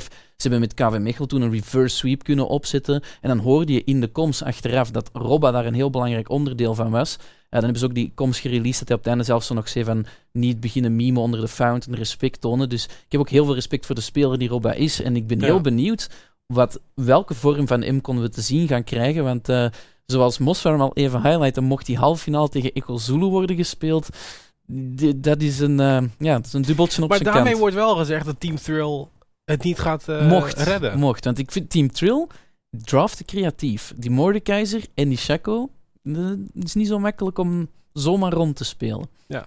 Laten we al vooruitblikken op die matches. Hè. Het, is een, het is een hele Super Week. Uh, mocht je dat hebben gemist, de Super Week die eraan zit te komen, begint aanstaande maandag met de Belgian League, gevolgd door de Dutch League, dan weer Belgian League, dan weer Dutch League. beginnen met die Juggernaut matches. Ehm, ja, Boomend PSV eSports tegen Team Echo Zulu. Ik denk dat er weinig mensen waren die aan het begin van de split hadden gezegd... dit is onze Juggernaut match. Ik denk dat de meeste mensen PSV sowieso erin hadden staan. Maar dat, ik denk dat MCON wel, uh, of LLL zeg maar dan, hè, de tweede zou zijn, zeg maar. Uh, ja, nogmaals, ik heb natuurlijk deze split vanuit uh, zeg maar, intern meegemaakt. Hè, dus mm. ik uh, wil best wel wat informatie meegeven hoe dat is gegaan. Ik weet niet wat, wat daar interessant is om te horen en wat niet. Maar eigenlijk het belangrijkste voor ons hè, was gewoon om goed te starten. Hè. Ik heb nu ook zelf een aantal splits meegedraaid. En ik weet gewoon hoe belangrijk het is om de fundamentals. Want weet je, iedereen begint bij nul. Of zo goed als bij nul. Weet je? Misschien was er wel een line-up die wat synergy al had.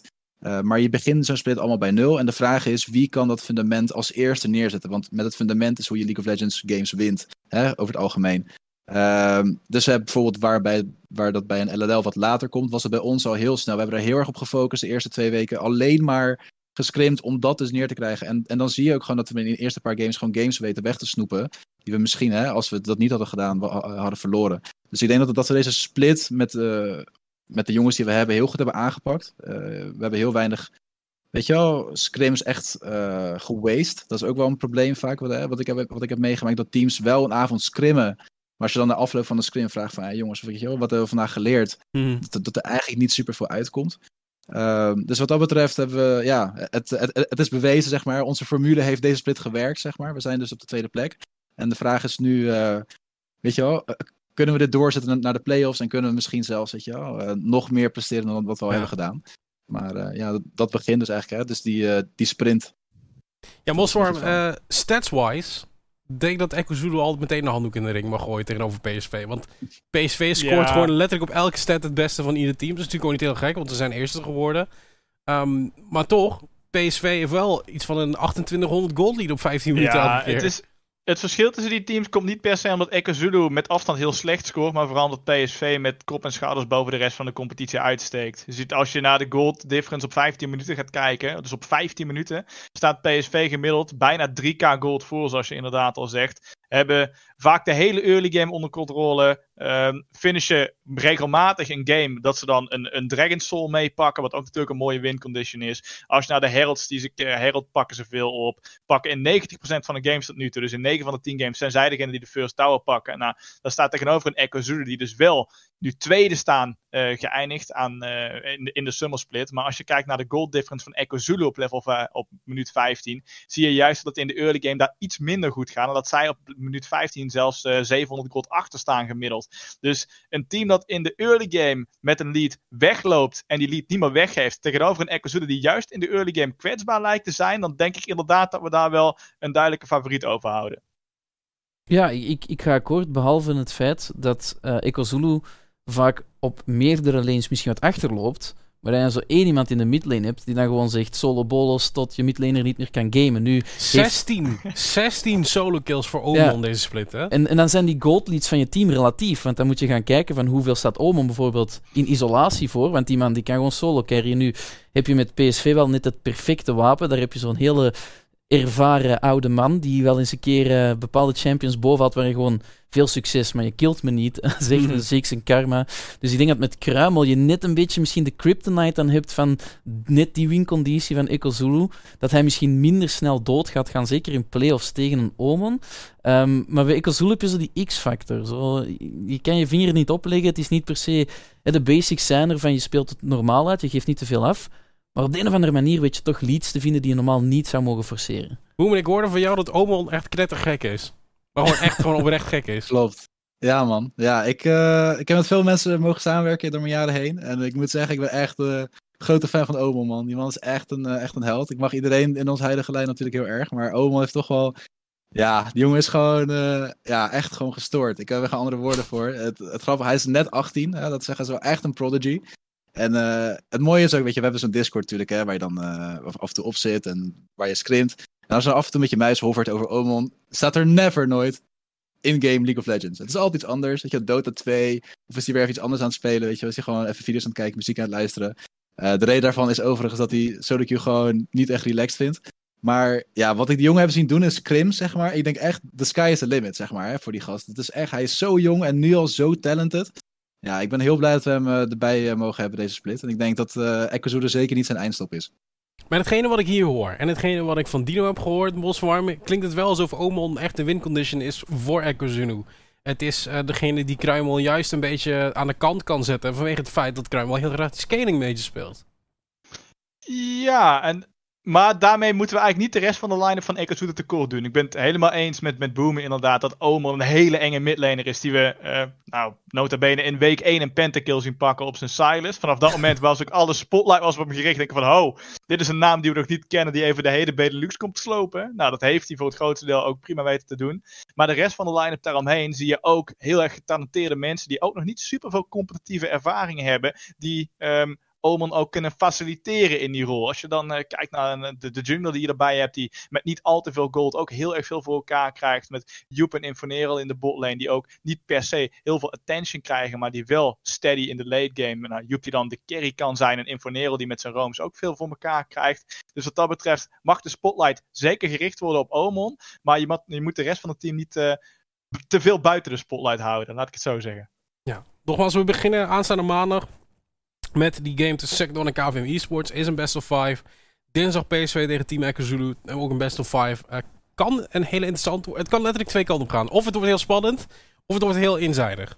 Je moet dus maar kijken of het, uh, wat hetgeen is wat er gaat gebeuren. Dan op woensdag uh, KCG Team 7am. Daar kan ook letterlijk alles gebeuren. En dan MCON Rotterdam Team Thrill. Waarin, hè, als ik jullie zo hoor, toch wel de meeste kansen in de handen van MCON liggen. Maar daar ook toch heel belangrijk wel dat stukje draft is. En uh, wat gaat Team Thrill daar kunnen brengen? Terugkijkende op de Summer Split. Ik denk het hoogtepunt voor jou, Mosfarm, was toch wel gisteren. Dat de Shaco werd uh, ingelokt. Dus ik ga er ook ja, niet al te veel aandacht meer aan besteden. Um, dan moeten we het ook eventjes hebben over uh, ja, Dynasty. Worden eerst in de spring en nu laatst in de summer. Um, wel met een hele andere line-up. Dat moet ik ze wel nageven. De filosofie van ja, vanuit rookies opbouwen is dat hmm. nog wel van deze tijd met een league die alweer twee jaar verder is geëvolueerd? Het is, eh, ik vind het heel moeilijk. Ik vind persoonlijk dat je dat team altijd nodig hebt. Uh, die daar gewoon voluit voor kiezen. En dan bedenk ik Dynasty eigenlijk met, op, op, mijn, uh, op mijn knieën van...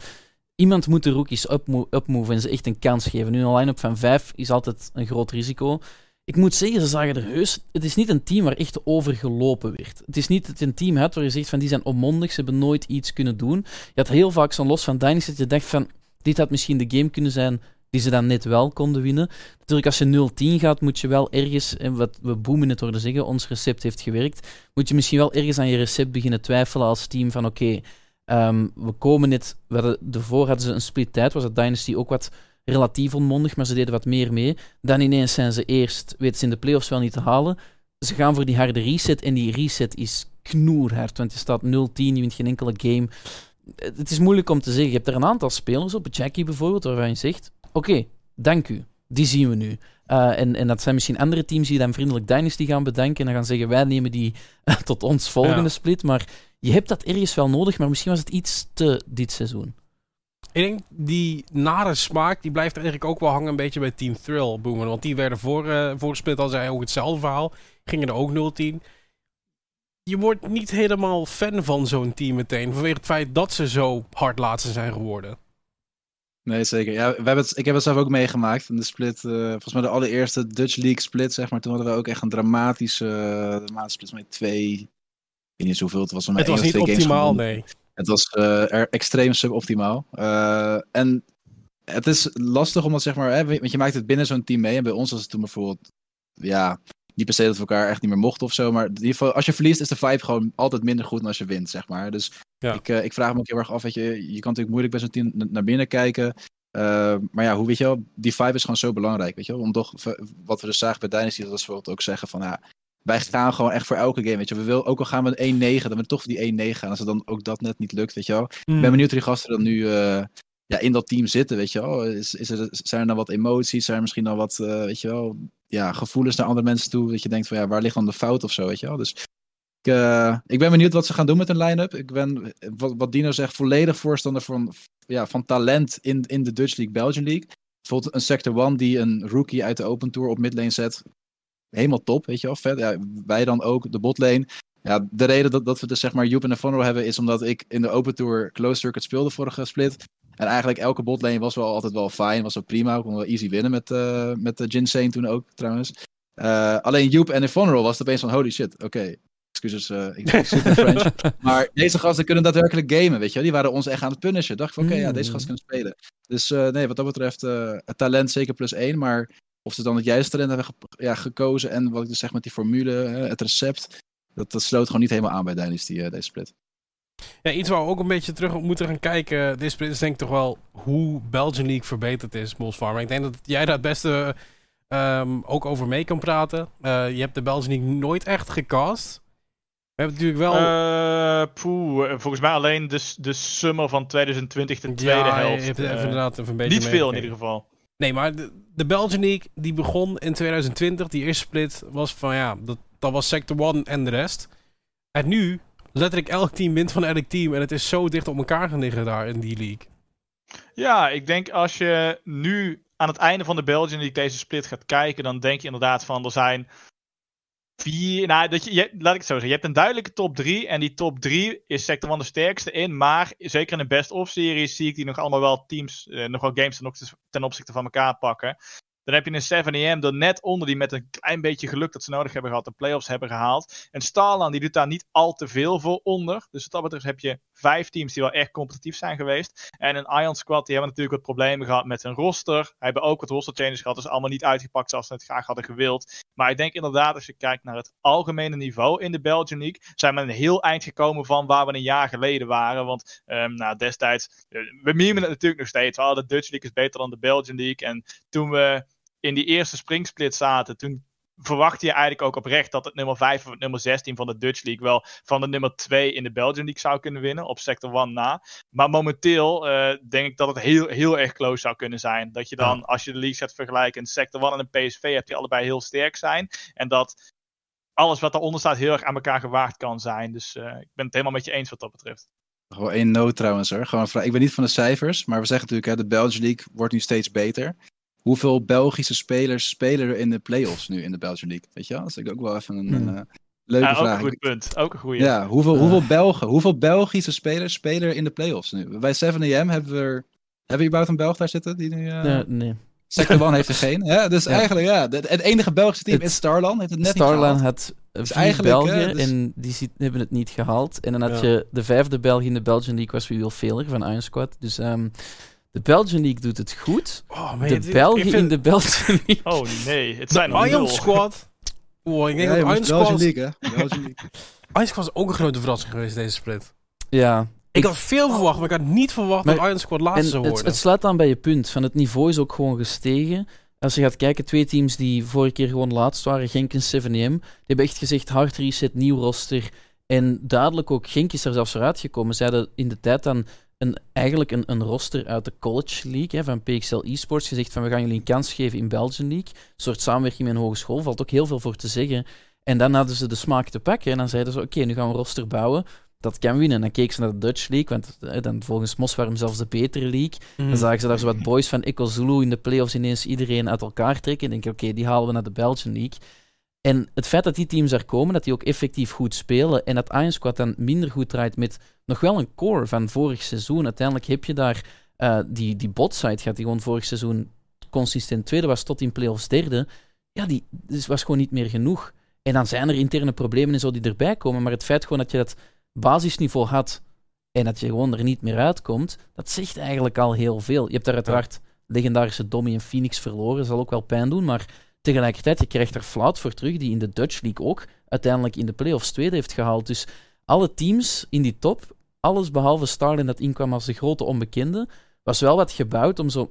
We konden het niet zeggen in onze power rankings voor week 1 van wie gaat het sterkste team zijn. Nee, die power rankings die volgen nog steeds, hoor. Die, ja, dat, dat, dat wisten we op voorhand. Dat die ging op, opnieuw ging bovengehaald ja. worden. Um, maar toen was het ook al van, ja, we weten eigenlijk niet, als Sector 1, als het gewoon niet klikt, kan het zelfs zijn dat zij niet de playoffs halen, want die teams zien er allemaal echt wel heel stevig uit. En dat is de eerste keer, kunnen we wel echt zeggen, in de Belgian League dat we dat gevoel hebben. Daarvoor had je altijd wel zo één of twee teams waarvan je zegt, ja, die doen niet mee voor playoffs. Ja. En dat ontbreekt nu een beetje. Dan, het volgende wat ik aan wil snijden. Uh, Boemen die liet het al eerder vallen uh, op de avond. Een beetje rookie of the split is toch wel naar aan het kijken. De playoffs die komen er nog aan en daar kan nog heel veel gebeuren. We hebben nu acht weken, we hebben best een goed beeld van spelers gekregen. We hebben gezien wat ze kunnen, we hebben gezien eh, hoe ze functioneren binnen een team. Voor de Belgian League heb ik het idee dat we gewoon niet eromheen kunnen. Ehm, ja, Boom en ik denk dat C dat toch wel het meest opvallend en het beste presteert van iedereen van de nieuwe, nieuwe members. Ik vind het uh, bij zulke discussies altijd heel belangrijk om te definiëren wat is een rookie. Weet je, wanneer is iemand een rookie? Ik denk sowieso voordat we deze discussie een beetje kunnen, kunnen ja. voeren, zeg maar. Dus is, is een rookie iemand die nog nooit een Dutch of Belgian heeft gespeeld? Of is het iemand die wel in een andere IRL heeft gespeeld, maar nu voor het eerst? Weet je wel? Dus dat, weet je wel, hoe zie jij een rookie voor je? Weet je wel, dat is mijn... Uh... Ik, ik, denk iemand die gewoon voor het eerst in de Belgian en Dutch League komt spelen. Ja, dus echt op het... Mm, Oké. En dan Dus ergens nog Flex wel is de dan een balans rookie? van... jou- ja? Ja, er is nog wel de balans van niet te veel competitive experience. Als je bijvoorbeeld kijkt naar Casapina, die heeft eh, GLL eh play-ins-achtig eh, toernooien wel gespeeld. Heeft zo'n tweede divisie Prime League. Dan zou ik nog kunnen zeggen, hij is nog rookie. Maar iemand als een Flexies, ja, dat is gewoon... Oké, Dat is ja. geen rookie natuurlijk.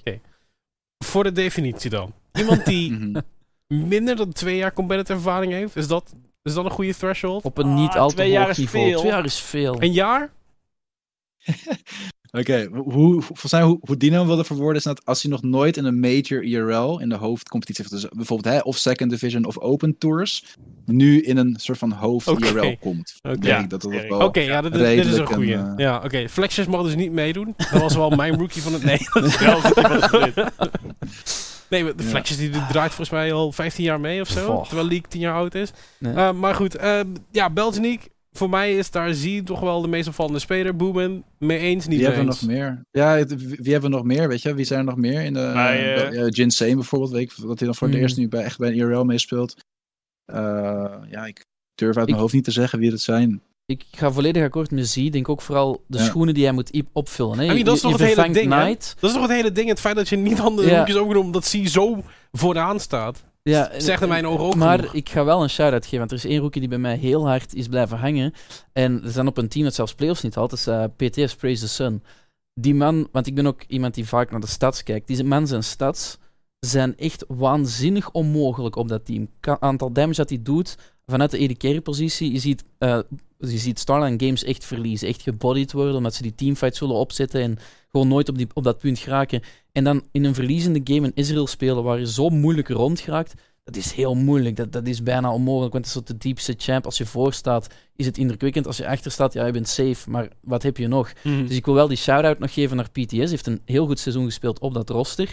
Maar denk, je kan niet om zie omheen. Het is echt de rookie die direct op de tip van je tong ligt. Hij vervangt Knight. Hij speelt LeBlanc in de midlane alsof het al jaren doet. Dus eh, ja, die man heeft een heel goede split erop zitten. En ik, en ik moet zien in playoffs of die zenuwen dan onder controle blijven en of hij dezelfde dingen kan neerzetten. Ik denk dat hij ook best wel goede begeleiding heeft gehad wat dat betreft, Moswarm. Eh, ik bedoel, je hebt Bjorn daar, die toch wel recordervaring heeft. Ook wel een, een, een, iemand is die heel goed mentaal om kan gaan eh, met die spelers. Vanwege zijn achtergrond natuurlijk ook in de medische, mentale verpleeg, weet ik veel. ik weet niet waar ik hierheen wilde. Uh, je hebt Circle natuurlijk, die uh, ook geen rookie is, uh. Die, is, die doet ook al afjes mee. Um, ik denk dat Z ook gewoon heel goede begeleiding heeft gehad wat dat betreft. Ik weet niet hoe jij naar kijkt, Moswarm. Ja, nee, je hebt helemaal gelijk. Hij komt binnen in een heel ervaren team. Sector One is natuurlijk al een well-established organisatie. Hebben een uitgebreide coachingstaf erbij. Bjorn die heeft ongetwijfeld ook ervaring met hoe je zo'n rookie op kan vangen en zich helemaal thuis kan laten voelen binnen zo'n team. Dus dat speelt natuurlijk ook een hele grote rol in hoe iemand die vers uit de Open Tour gehaald is, toch zo goed kan performen in de Belgian League nu in één keer. Terwijl daar wel, uh, nou, het niveau hopelijk een stuk hoger is en de druk erop ook een stuk hoger is. Want in één keer ben je aan het spelen voor het grote prijzengeld in plaats van dat je uh, ja, de Open Tour aan het spelen bent. Ja. Ik vind het ook wel belangrijk om even te onderstrepen dat Sector 1 niet wegspeelt van Z, want dat kan je perfect. Je hebt Surgot, het meeste damage van de league in de toplane, speel daar lekker rond. Je hebt die botlane die ook waanzinnig sterk is, maar je ziet heel vaak in draft gewoon, oké, okay, hier is de LeBlanc, hier is iets heel aggro in de midlane, los het maar op. Het zijn niet de Serafinse karma's, dus op dat vlak was ik ook gewoon aangenaam verrast. Hmm. Vanaf game 1 van, oké, okay, Z doe je ding. En, en dat vind ik mooi om te zien, want dan krijg je die triple threat, waarvan één van je threats ook effectief gewoon een rookie is. Ja. Ondanks het feit dat je zo'n ervaren line-up hebt. In de Dutch League vond ik het wel een stuk moeilijker om te kijken naar van, hè, wie is nou echt de rookie die het meest opgevallen is in de Dutch League. Maar ik heb wel het gevoel, Boomen, dat we naar Ekazuni moeten gaan kijken. Want dit team heeft gewoon heel erg verrast met, ja, toch eigenlijk wel vijf redelijk onbekende namen. Uh, ja, Ewil was al redelijk bekend in mijn, uh, in, mijn ogen, maar ook hij Heeft nog nooit echt in de major eh IRL gespeeld, zover ik weet. Ehm, wie is daar de rookie in jouw ogen als we toch richting Echo Zulu gaan kijken?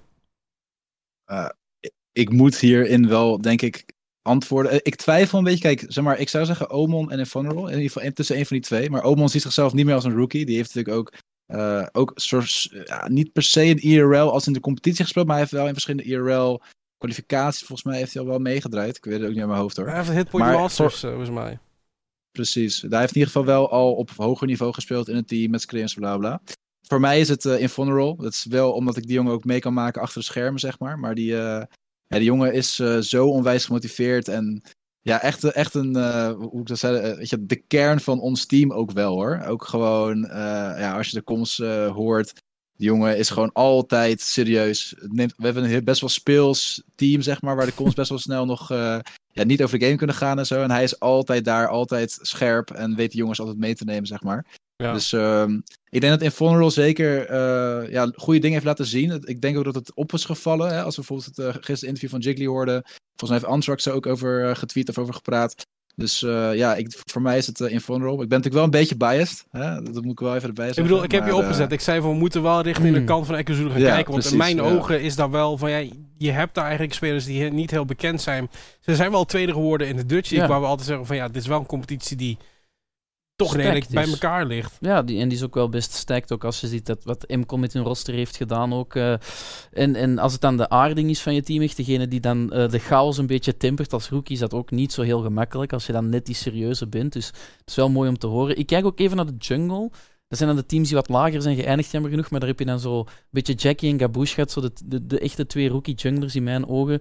Ik wil hem nu geven aan Gabouche, niet enkel omdat ze playoffs hebben gehaald, maar ook omdat hij in een do-or-die match toch even die Shacklelock die helemaal niet in de meta past. Ja. Uh, maar dan loop ik misschien een beetje mos waarom zijn punt te vertellen. Maar dan wil ik ook even kijken naar Jackie, die zelfs in losses toch nog zijn ding kon doen vanuit de jungle. En denk net ook op dit moment, wanneer er zoveel wordt geïnvade, wanneer midlane altijd prio pakt en je echt heel je jungle wordt je afgenomen en vanaf je echte staat is zo'n jungle gewoon, is, is gewoon geen rol meer. Hè. Je loopt je eigen jungle en je ziet gewoon alle camps zijn weg. Zag hij er niet altijd slecht uit. Dat is ook niet makkelijk als rookie om te doen. Uh, maar ik denk, ja, als je echt gaat kijken naar rookie van de split, dan geef ik de voorkeur aan Boom de keuze te laten maken, want dan kijk ik ook wel naar het Eco Zulu roster en dan kan ik mij volledig achter uh, Ja. Infernal scharen. Mossar, wil jij nog een uh, duit in het zakje doen wat dat betreft? Ik weet dat je natuurlijk niet alles hebt mee kunnen volgen, maar van hetgene wat je hebt gezien. Nee, wat dat betreft zou ik alleen maar herkauwen wat de heer al gezegd heeft. Ik heb ook uh, Ja. Ja- Jackie, Gabouche en de line-up van Echo Zulu heb ik uh, op mijn lijst van rookies van de split staan. Maar... Dus Gabouche, Dus, want die speelt het Chaco. Ja, nee, exact. Nee, ja, kijk, moet wat ik, toevoegen. van wat ik hier hoor, als, als ik luister naar de community, zeg, ik denk dat Inferno helemaal geen verkeerde is. Het is ook een interessante, zeg maar, dat we hier naar een sport kijken. Dat zijn meestal toch niet de meest flashy spelers. Mm. Maar het zijn wel spelers die heel belangrijk zijn. En ik denk dat mensen het soms vergeten. Boem, je kan natuurlijk ook beamen als uh, een, een tijdje sport gespeeld te hebben. Maar goed, eh, als jij geen goede support hebt, ik ga geen team noemen, dan wordt toch wel het spelletje heel lastig. Nee, zeker. Het is denk ik wel de meest ondergewaardeerde rol. En ook met MVP's, hè, we hebben het ook volgens mij ook een keer uh, gezegd. Ja, het is gewoon lastig om als support die MVP echt te pakken. Want eh, wat vinden mensen, weet je, wanneer krijg je een MVP? Of je maakt heel veel kills, of je doet echt een heel flashy play. Ja, het is, het is gewoon niet, niet altijd mogelijk, weet je wel. En, en, en ja, je hebt wel van die games waar je heel de map overroont, maar dan toch wordt je toplaner gefeed en maakt hij de kills en dan krijg je Ja. toch die, uh, weet je, MVP-vote niet. Dus wat dat betreft is het, uh, denk ik, je moet wel een bepaalde soort van gamekennis hebben om echt in te kunnen zien, weet je, wat voor impact heeft zo'n support nou echt gehad op deze game. Mhm. Uh, en, en, en wat zou er gebeurd zijn als die, als, als die supporters die, die taken of die acties niet had verricht, weet je wel. Dus ja, zeker. Het- is net zoals voetbal. hè. Degene die hem erin kopt, die wordt toegejuicht. Degene die de bal ervoor zorgt dat hij voor het doel komt, ja, die, die gaat er maar een beetje naast staan. Dat is een beetje precies wel eh, hoe het werkt. Ja, eh, volgende week gaan we beginnen aan de playoffs. Meer kan ik er niet over zeggen. Ik moet zeggen, ik ben nog niet heel overtuigd van wie er nou precies naar de European Masters toe gaat. Ik denk oprecht dat er nog elk team een kans heeft. Ik wil me graag laten verrassen door 7M en Team Thrill. Al denk ik dat zij het wel het meest lastig gaan hebben van iedereen. Die top 3 kan letterlijk echt alles aangebeuren. eh, wat dat betreft. Ehm Moswarm Boomen, ik ga jullie sowieso bedanken. En ik zie jullie eh, over twee weken pas. Eh, dan zitten wij hier eh, aan de tafel en dan, dan gaat het echt gebeuren. Ik zie jou een beetje bedenkelijk kijken, Boem, je bent ook niet helemaal zeker. Ja, ik zat denk ik twee weken? Ander, ja, precies. Inderdaad. Nou, ongeveer. ongeveer. Anderhalve week dan. Voor, de, voor de, de mensen die een beetje muggenziften doen, zoals we dat dan zeggen in Limburg. Ehm, Mannen, bedankt. En uh, tot snel hier in de studio. Ja, en nu is het gewoon wachten Ja. tot uh, de play-offs uh, daadwerkelijk gaan gebeuren. Uh, zoals ik al zei, het, het kan alle kanten op. PSV Team Ekkerzunu, dat kan heel spannend worden. Dat kan ook echt een beetje een, uh, ja, een snoesfest worden. Sector 1 KVM kan ook heel spannend Mhm. worden. Kan ook een snoesfest worden. Um, het, het, enige wat ik hier kan zeggen is van... je moet gewoon kijken aanstaande maandag, dinsdag, woensdag en donderdag in de Super Week. Ja, we, gaan jullie verwinnen met uh, League of Legends van het hoogste niveau die we hebben uh, in onze IRL's. En zoals ik zeg, die EU Masters staat op de lijn. Al die spelers, zelfs die ervaren spelers, die willen daar naartoe. Dus dat is zo'n extra incentive, want je wint niet alleen, je gaat naar die planes. En ik weet nog altijd niet of ik blij moet zijn of, of niet met het niveau, want het ligt dicht op één. En dat kan, altijd, dat kan heel positief zijn. Teams dagen elkaar uit. Of het kan ook zijn dat ons niveau misschien niet hoog genoeg is op het Europese, maar we moeten het zien in playoffs. Die best of fives, daar zie ik de grote verandering nu. Zeker als je gaat kijken naar Sector 1 PSV. Zij weten in de stad, zeiden we het ook, heel comfortabel te lenen, heel grote gold leads. Maar in een best of five kan je net veel creatiever worden in je drafts. En als je dan zo één draft boven haalt waar ze gewoon niet tegen kunnen spelen, dan moeten ze die champions bannen. En dan blijven dingen zoals de gewende Viego en zo over. Dus ja, uh, ja ik uh, ben heel geïnteresseerd en het begint allemaal maandag. Yes. Dino, ik ga jou bedanken. Ik ga je ook bedanken voor het kijken, want het zit erop. Het is de laatste recall van het jaar. We zijn er volgende week niet, want het zit erop. De playoffs komen eraan. En dan zitten we hier gewoon weer aan deze tafel. Dan met best of fives. Dan met hopelijk hele goede League of Legends. En hopelijk ook met jou erbij. Dus ik zie je vanaf maandag hier op het kanaal van eSports Prime Lol op Twitch. En anders tot een volgende keer. Doei!